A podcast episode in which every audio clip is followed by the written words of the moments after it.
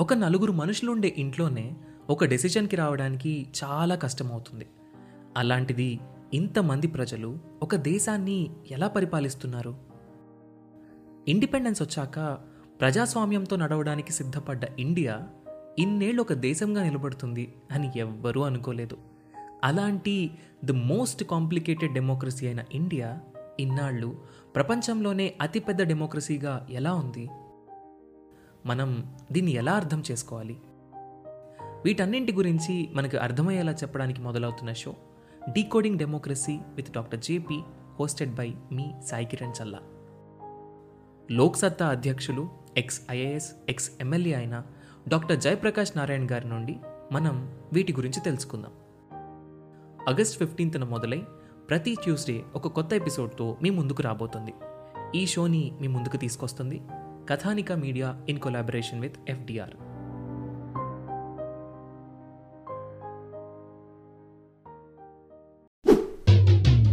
Hello everyone, welcome to UPSC radio podcast ABPSC, TSPSC, Group 1, Group 2 and UPSC ఎగ్జామ్స్కి facts చాలా అవసరం. ఆ ఫ్యాక్స్ని నేను మీకు అందిస్తూ ఉన్నాను. Welcome to one nought second episode వంద ఎపిసోడ్స్ మనం కంప్లీట్ చేసుకున్నాం. And you supported me very great మనకి ఎన్నో అవార్డ్స్ వచ్చాయి.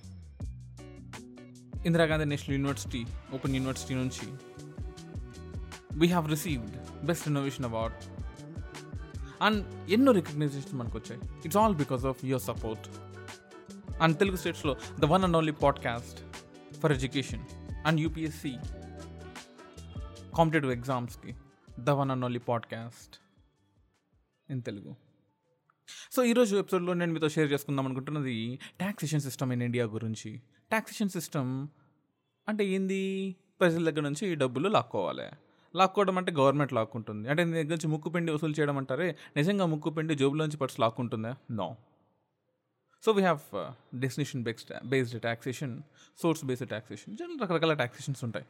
So in this episode I will be discussing with you all the direct taxes indirect taxes direct taxes అంటే ఏంటి? Indirect taxes అంటే ఏంటి? అసలు దానికన్నా ఫస్ట్ ట్యాక్స్ అంటే ఏంది? గవర్నమెంట్కి వచ్చే డబ్బు. అంటే నువ్వు పే చేస్తున్నావా? నో. నువ్వు ఏదైనా ఒక ఒక ప్రోడక్ట్ కొంటావు. ఒక ఒక రెనాల్స్ పెన్ పది రూపాయలు కొనుక్కున్నావు. అందులో ఎంఆర్పి టెన్ రూపీస్ ఉంటుంది. అంటే అందులో ఆల్మోస్ట్ ఒక five percent eighteen percent twenty eight percent twelve percent zero percent. How much ever depends upon అది ఆల్రెడీ గవర్నమెంట్ లాగేసుకుంటుంది నీ దగ్గర నుంచి. ఆ పది రూపాయలను లాగేసుకుంటుంది పట్టేసుకుంటుంది. అంటే అమెజాన్లో డిస్కౌంట్కి ఒక పదివేల రూపాయల టీవీ ఐదు వేలకు వస్తున్నా సరే ఐదు వేలకు తగ్గట్టుగా జిఎస్టీ నువ్వు కట్టాల్సిందే. డిస్కౌంట్ వచ్చినా సరే డిస్కౌంటెడ్ ప్రైస్కి జిఎస్టీ కట్టాల్సిందే. దాని తగ్గట్టుగా ఆ బేస్ ప్రైస్కి తగ్గట్టుగా ట్యాక్స్ అనేది మారుతూ ఎక్కుతూ పెరుగుతూ ఎక్కుతూ పెరుగుతూ ఆసిలేటింగ్లా ఉంటుందన్నమాట. మరి డైరెక్ట్ ట్యాక్స్ మంచిదా ఇండైరెక్ట్ ట్యాక్స్ మంచిదా? డైరెక్ట్ ట్యాక్స్ ఏంటంటే నీ ఇన్కమ్ నుంచి డబ్బులు లాగేసుకుంటావు. ఒక ఒక ఎగ్జాంపుల్ నీకు ఒక ఒక టూ ల్యాక్స్ లేసే టూ ల్యాక్స్ ఎందుకండి? నెలకు ఒక వన్ ల్యాక్ వచ్చింది అనుకుందాం. వన్ ల్యాక్ తక్కువ ఎక్కువ అనుకుంటారా? నాకు తెలిసి వన్ ల్యాక్ ఇండియన్ ఎక్స్పెండిచర్ ప్రకారం ఎక్కువే. బట్ ఓకే వన్ ల్యాక్ వచ్చింది అనుకోండి. అందులో thirty percent that you have to pay as a tax so నీకు వచ్చేది కేవలం థర్టీ పర్సెంట్ తీసేస్తే డెబ్బై వేలు మాత్రమే నీకు వస్తాయి అనమాట సో అది డైరెక్ట్ ట్యాక్స్ అనమాట నీకు అదే రెండు లక్షలు వచ్చాయి అనుకోండి so almost will be paying almost around ముప్పై ముప్పై అరవై సో అరవై వేల లాగా సమర్పించుకోవాల్సి వస్తుంది. గంగార్పణం అదే ఇండియన్ గవర్నమెంట్కి ట్యాక్సెస్ రూపంలో ఇవ్వాల్సి వస్తుంది. మరి గవర్నమెంట్ కాక డబ్బులు అన్ని నుంచి వస్తాయి మన నుంచి ట్యాక్స్లే కదా. So depends upon your income నీకు వచ్చే డబ్బుల్ని బట్టి నీకు వచ్చే ట్యాక్స్ రేటు పెరుగుతూ తగ్గుతూ పెరుగుతూ తగ్గుతూ ఉంటుంది. అదే నీకు నెలకి పదివేలు వస్తున్నాయి అనుకో అసలు ట్యాక్సే కట్టక్కర్లేదు. సో మంచిదే కదా. ప్రోగ్రెసివ్ ట్యాక్సేషన్ డైరెక్ట్ ట్యాక్స్ అన్నీ కూడా. సో అంటే మంచి ట్యాక్స్ లేదని అర్థం అంటే లేనివాడి దగ్గర తక్కువ తీసుకుంటాయి ఉన్నవాడి దగ్గర ఎక్కువ తీసుకుంటాయి. మంచిదే కదా తప్పేముంది? బట్ ఇండైరెక్ట్ ట్యాక్సెస్ అలా కాదనమాట. ఇండైరెక్ట్ ట్యాక్సెస్ ఏంటంటే డబ్బు ఉన్నోడైనా ఒకేలా తీసుకుంటుంది డబ్బు లేనోడైనా ఒకేలా తీసుకుంటుంది. ఫర్ ఎగ్జాంపుల్ నేను ఎర్లీ మార్నింగ్ లేయాలి బ్రష్ చేయాలి తలకాయ నొప్పి తెలుసు? ఎవ్రీడే బ్రష్ చేయాలి. మన కోసం కానీ పక్కన వాళ్ళ కోసమే బ్రష్ చేయాలి. సో బ్రష్ చేస్తాం. బ్రష్ వేస్తామా? వేపుల్లో పూసుకుంటున్నామా మనము? వేపుల్లో వేసుకుంటున్నామా? లేదు పేస్ట్ కొనుక్కోవాలి. సో ఈ పెప్సిడెంట్ కోల్గేట్ లేకపోతే ఇంకో డాబర్ రెడ్ కొనుక్కుంటాము. సో అది పెద్ద గొప్పోడైనా ఒకేలా ట్యాక్స్ వేస్తారు నిరుపేదుడైనా ఒకేలా ట్యాక్స్ వేస్తారు సో ఆ థర్టీ రూపీస్ పేస్ట్కి ఆ ఫైవ్ పర్సెంట్ ట్యాక్స్ అంబానీ కొనుక్కున్నదే ట్యాక్స్ వేస్తారు మామూలు వ్యక్తి నీలాంటి నాలాంటి సాధారణ వ్యక్తి కొనుక్కున్న అదే ట్యాక్స్ వేస్తారనమాట so it is a equality taxes అంటే ఈక్వల్గా ట్యాక్స్ చేస్తుంది. సో అది మంచిది కాదు నిజంగా చెప్పాలంటే. సో అంటే ఉన్నోడు లేని ఒకేలా ట్రీట్ చేయడం ఏంటి?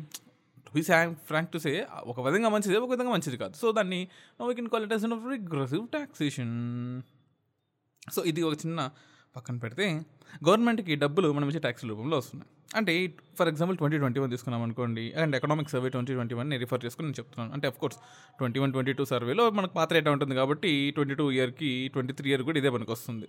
సో అంటే అఫ్ కోర్స్ జనవరి కొంచెం డేటా అటు ఇటు మారుతుందండి but this is very important corporation tax total ట్యాక్సెస్లో twenty two percent వచ్చిందనమాట.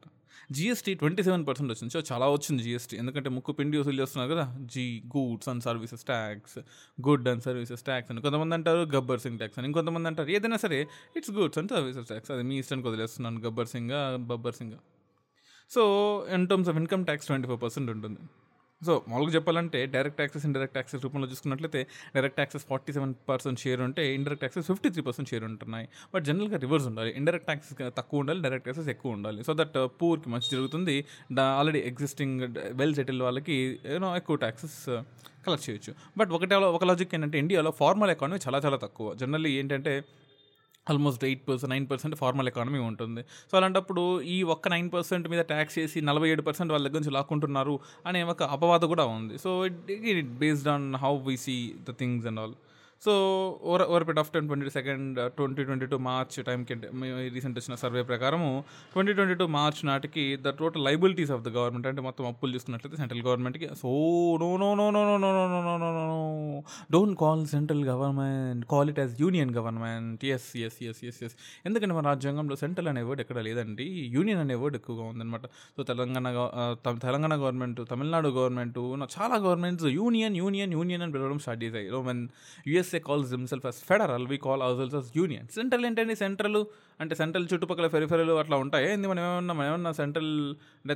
తెలుగులో ఈనాడు పేపర్స్లో ఎక్కువ వస్తుంది కదా ఐ మీన్ కేంద్రం మోచేతి నీళ్ళు తాగుతున్న రాష్ట్ర సర్కారులు అని ఉంటాయి సరే అలా కాదండి. No we are not they are not central government or union government so union government ట్యాక్సెస్లో union గవర్నమెంట్లో మొత్తం అప్పులు ఎంత ఉన్నాయంటే ఓ my god oh my god oh my god one crore thirty nine lakhs fifty six thousand three forty three crores అనమాట ఒక కోటి లక్షలు almost అప్పుగా ఉన్నాయి. సో ట్వంటీ ట్వంటీ వన్ టైంకి ఒక period of time March twenty twenty twenty one టైంకి state గవర్నమెంట్స్లో చూసుకున్నట్లయితే almost fifty nine lakhs eighty nine thousand three hundred sixty crores అప్పుగా ఉన్నాయన్నమాట. సో డెప్ట్ టు జీడిపి రేషియో అంటాం. అంటే మన జీడిపిలో అప్పు శాతం ఎంతరా బాబు? అంటే అంటే అప్పు శాతం అంటే over over period of time central గవర్నమెంట్లో అది fifty one point four five percent ఉంటే స్టేట్ గవర్నమెంట్లో twenty six point two five percent ఉంటే ఓవరాల్గా seventy three point seven two percent ఉంది. ఇన్ఫాక్ట్ కోవిడ్లో ఇంకా పెరిగింది అంటున్నారు ఆల్మోస్ట్ ఎయిటీ పర్సెంట్ రీచ్ అయిందంటున్నారు. అంటే మన జీడిపిలో అప్పు శాతం విపరీతంగా పెరిగిపోయింది. కోవిడ్లో అప్పు అప్పు అప్పు అప్పు అప్పు అప్పు అప్పు అప్పు. చేసి చేసి చేసి చేసి చేసి చేసి చివరికి డెప్యూటీ జీడిపి రేషియోలో ఏ అరవై అరవై ఐదులో ఉండాల్సిన మనం తీసుకెళ్ళి ఎనభైలో పెట్టాం.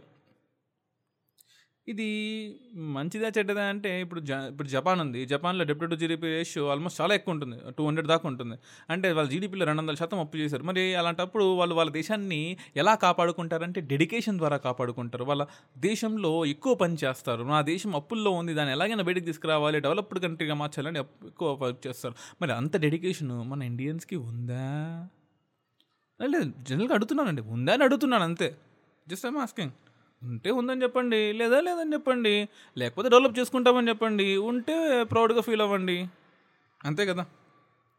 సో ఇది కాకుండా నేను మీకు ఇంకో విషయం చెప్పాలి. అదేంటంటే టాక్సేషన్ సిస్టమ్ ఏంటి టాక్సేషన్ సిస్టమ్ జనరల్గా ట్యాక్స్ అంటే ఏంటి? ఒక మ్యాండేటరీ కాంట్రిబ్యూషన్ ఖచ్చితంగా నువ్వు ఇవ్వాల్సింది స్టేట్ రెవెన్యూ స్టేట్ అంటే స్టేట్ అనే కాదులేండి. స్టేట్ గవర్నమెంట్ స్టేట్ అవ్వచ్చు.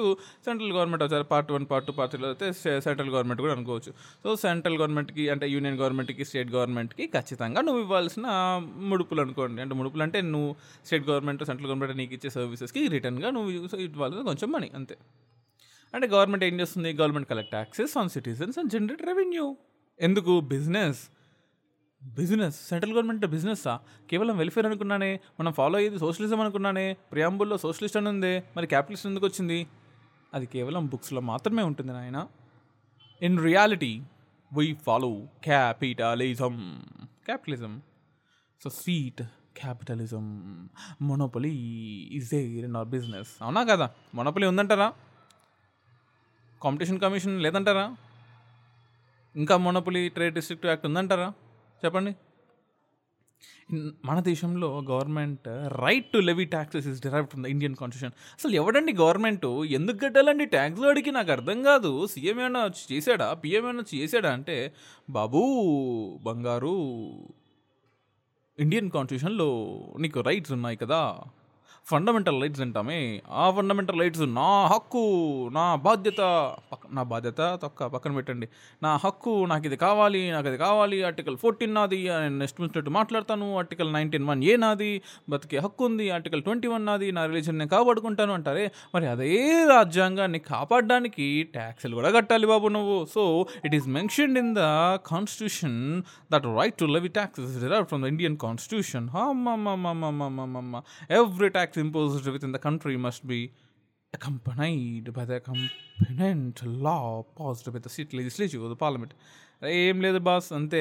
ఎవరికి ఇష్టం వచ్చినోడు సీఎంఓ పిఎంఓ వచ్చి ఇంకో ఇరవై పర్సెంట్ కట్టాను ముప్పై పర్సెంట్ అనుకోకుండా ఒక పార్లమెంట్ చట్టం చేయాలి సోషల్ మెజారిటీ ఉండాలి మనీ బిల్ అయి ఉండాలి money bill finance bill one ఏదో ఒకటి అయి ఉండాలి. It depends on the constitution మనం డబ్బులు కావాలంటే ఏదో ఒకటి కావాలి. నా ట్యాక్స్లు ఎన్ని ఉన్నాయి? డైరెక్ట్ ట్యాక్స్ ఇండైరెక్ట్ ట్యాక్స్ మీకు ఆల్రెడీ చెప్పాను. ఫర్ ఎగ్జాంపుల్ డైరెక్ట్ ట్యాక్స్ తీసుకున్నాం అనుకోండి it is levy directly on the tax payer and pay directly to the government who అదే ఎవడైతే ఎవరికి సబ్జెక్ట్ చేస్తామో వాడికి. సో మనకు డైరెక్ట్ ట్యాక్సెస్కి ఎవడైనా ఉన్నాడా కాపాడడానికి? అంటే మోడీ వచ్చినప్పుడు మోడీ నెక్స్ట్ ముందు మన్మోహన్ సింగ్ అంటే మన్మోహన్ సింగ్ తర్వాత బాబా వస్తే బాబా అంటే ఏ బాబా అన్న మీకు తెలుసు కదా ఇప్పుడు పదయాత్ర చేయబడుతున్నారు so it can be any one ఎవరైనా అవ్వచ్చు. It can be same government it can be next government ఏదైనా అవ్వచ్చు. సో వాళ్ళు ఇష్టం వచ్చినట్టు వాళ్ళు taxes పెంచుకోవచ్చా?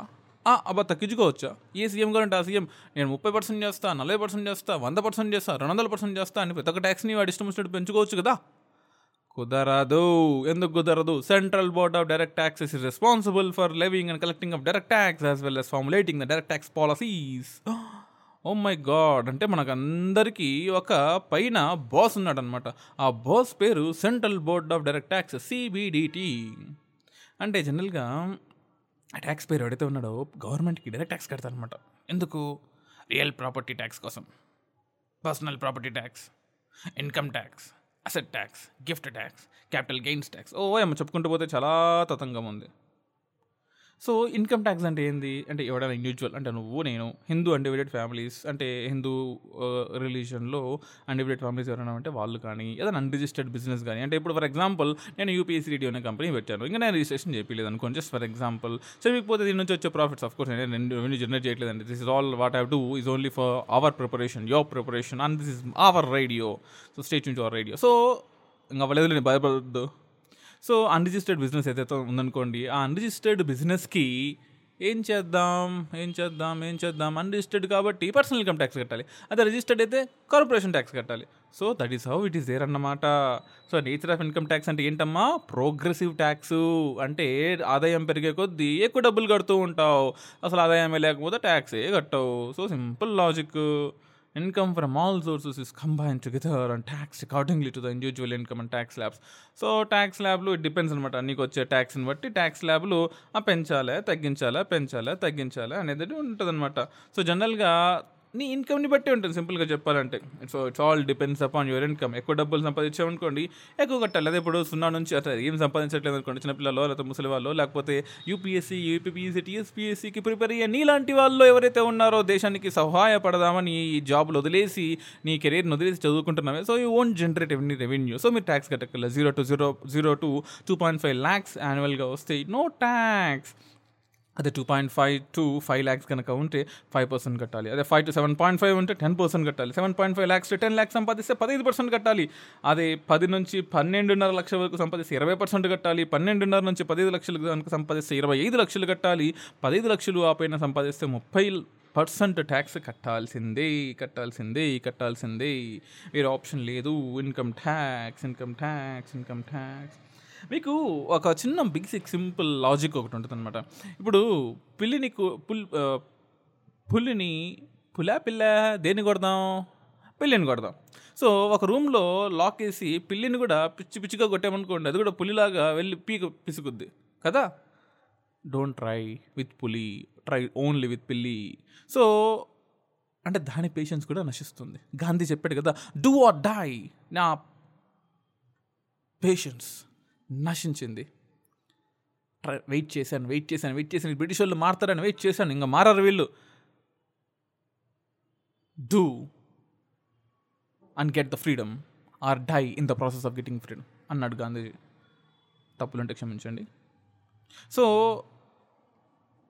same way we have something called as Laffer curve. ఏంటంటే over period of time tax పెంచుకుంటూ పోతే డబ్బులు జనరేట్ ఎక్కువ వస్తూ ఉంటుంది. కానీ ఒకనొక టైంలో మీరు విపరీతంగా ట్యాక్స్ పెంచేసి ఎవడు కట్టడు. ట్యాక్స్ ఎవేషన్ చేస్తారు. సో అది గుర్తుపెట్టుకొని ఇన్కమ్ ట్యాక్స్ అనేది మనం ఇప్పుడు మాట్లాడుకుంటూ ఉండాలి. అదే ఇన్కమ్ ట్యాక్స్ కనుక ఓవర్ పీరియడ్ ఆఫ్ టైం కార్పొరేషన్కి ఒక బిజినెస్ ఫర్మ్కి చేసామనుకుంటే దాన్ని కార్పొరేట్ ట్యాక్స్ అంటాం. ఓకేనా? సో జనరల్గా ఈ జనవరి ట్వంటీ ట్వంటీలో మార్చిన తర్వాత బడ్జెట్లో corporation tax almost twenty two percent of all domestic కంపెనీస్కి వచ్చిందనమాట జనరల్గా companies at registered with India under companies act nineteen fifty six అయితే ఉంది పబ్లిక్ ప్రైవేటు వీళ్ళందరూ కార్పొరేషన్ ట్యాక్స్ కడతారు.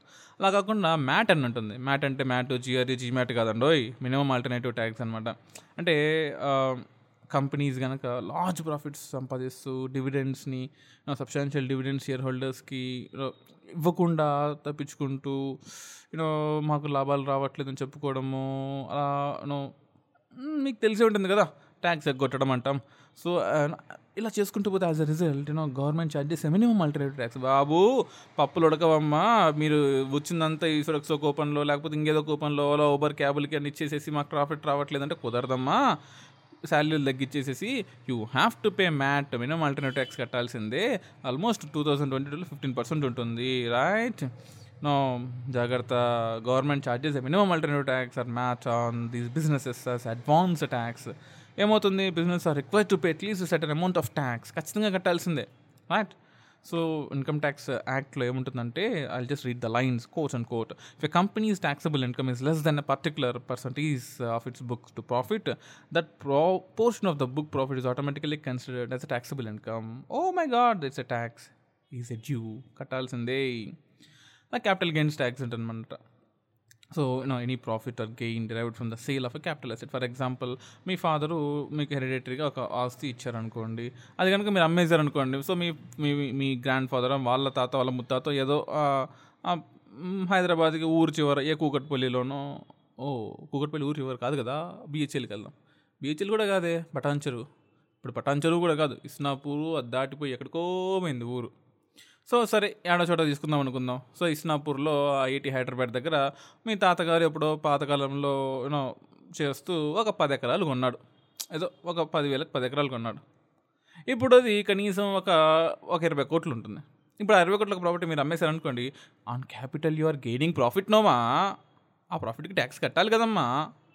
సో ల్యాండ్ కానీ బిల్డింగ్ కానీ హౌసెస్ కానీ జ్యువెలరీ కానీ పేటెంట్స్ కాపీ రైట్స్ కూడా క్యాపిటల్ అసెట్స్ కిందకే వస్తాయి. సో దాన్ని మీరు అమ్మేసుకున్న దాన్ని సబ్జెక్ట్ ట్రాన్స్ఫర్ ట్రాన్స్ఫర్ పెట్టుకుంటే షార్ట్ టర్మ్ కావచ్చు లాంగ్ టర్మ్ కావచ్చు. అంటే more than less than thirty six month అయితే short term capital asset greater than thirty six month అయితే long term capital asset so ఈ financial year two thousand seventeen ఎయిటీన్లో ఈ thirty six months requirement immovable property land building house property ఏదైతే ఉందో దాన్ని twenty six మంత్స్కి మార్చారు. Double ధమాకా triple Dhamaka. For example if you sell property after twenty four months దాని దగ్గర ప్రాపర్టీ ఉందనుకో any income use will be considered as a long term capital gains tax. So కుదరదు ఖచ్చితంగా ట్యాక్స్ కట్టాల్సిందే. So అదే అదే ఈ ట్రాన్స్పోర్టబుల్ గూడ్స్ ఈ జ్యువెలరీ లేదా డెప్ట్ ఓరియంటెడ్ మ్యూచువల్ ఫండ్స్ ఉన్నాయనుకోండి ఇవి అడ్జస్ట్ చేసుకోవచ్చు.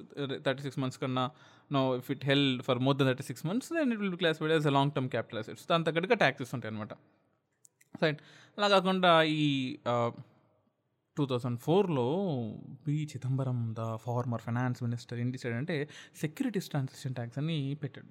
తలకాయ నొప్పి తెలుసా ఈ సెక్యూరిటీస్ ట్రాన్సాక్షన్ ట్యాక్స్? ఓ ఇన్ఫోసిస్ షేర్లో ఏదో కొంటుంటాను నేను. సో ఎప్పుడూ లాస్లే వస్తుంటాయి. ఆ వచ్చిన లాస్లలో కూడా మళ్ళీ ఎస్టీటీలు కట్టాలి. ఇందిరా బాబు నాకు అర్థమే కాదు అది direct tax levied and collected on the by the central government so it's a tax and gains made with domestic stock markets and securities such as equities opportunities futures ఏదో కర్మగాలి ఏదో ఒక షేర్ ప్రాఫిట్ వచ్చింది అనుకోండి ఆ ప్రాఫిట్లో మళ్ళీ ఆ షేర్కి రెండున్నర రూపాయి రెండున్నర రూపాయి రెండున్నర రూపాయి కడతా కూర్చోవాలి. పోయేటప్పుడు ఏమి ఇవ్వరు. లాస్ వచ్చిందనుకోండి ఆ ఎస్టీటీ రేట్నే మీరు. మరి ప్రాఫిట్ వచ్చిందనుకోండి మనం మాత్రం ఇవ్వాలి. ఏంటండి ఇది? ఏం లాజిక్ అండి ఇది? తప్పు కదండి. సో ఎస్టేట్ డ్యూటీ అని ఒకటి ఉందన్నమాట. అంటే లాంగ్ బ్యాక్ ఉండేది అప్పట్లో. ఎస్టేట్స్ ప్రాపర్టీస్ ఉన్నాయి కదా ట్రాన్స్ఫర్ అయినప్పుడు rich persons rich persons rich persons so వీళ్ళు ఎస్టేట్ డ్యూటీ కట్టేవాళ్ళు.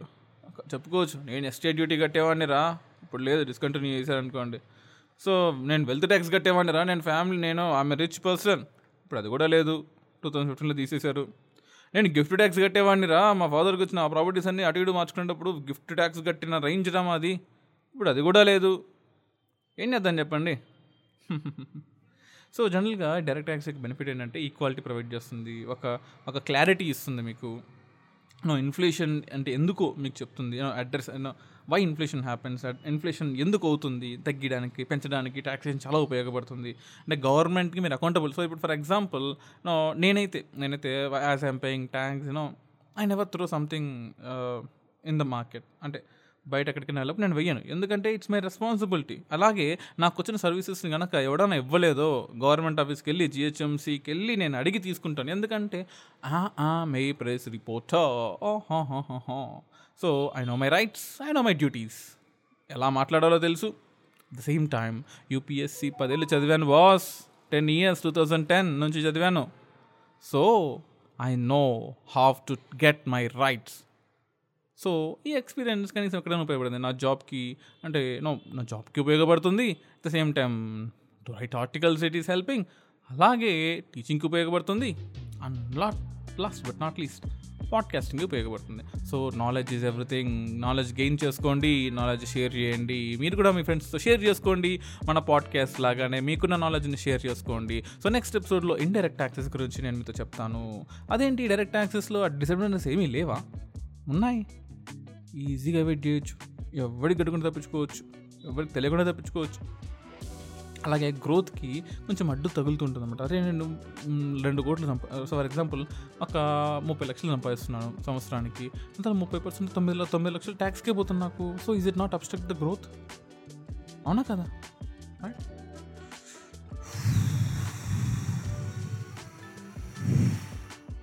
ఏం చేద్దాం చెప్పండి? తప్పుతుందా? తప్పదు. కట్టాల్సిందే. You don't have a choice so మరి నెక్స్ట్ ఎపిసోడ్లో ఇండైరెక్ట్ ట్యాక్సెస్ గురించి తెలుసుకుంటూ ఉందామా? థ్యాంక్ యూ గాయస్ అండ్ దయచేసి షేర్ చేయండి. ఈ పాడ్కాస్ట్ చేయడానికి మా తమ్ముడు తన రెండు మైకులు అమ్ముకున్నాడు. దయచేసి ఈ పాడ్కాస్ట్ని షేర్ చేయండి. Thank you love you all bye bye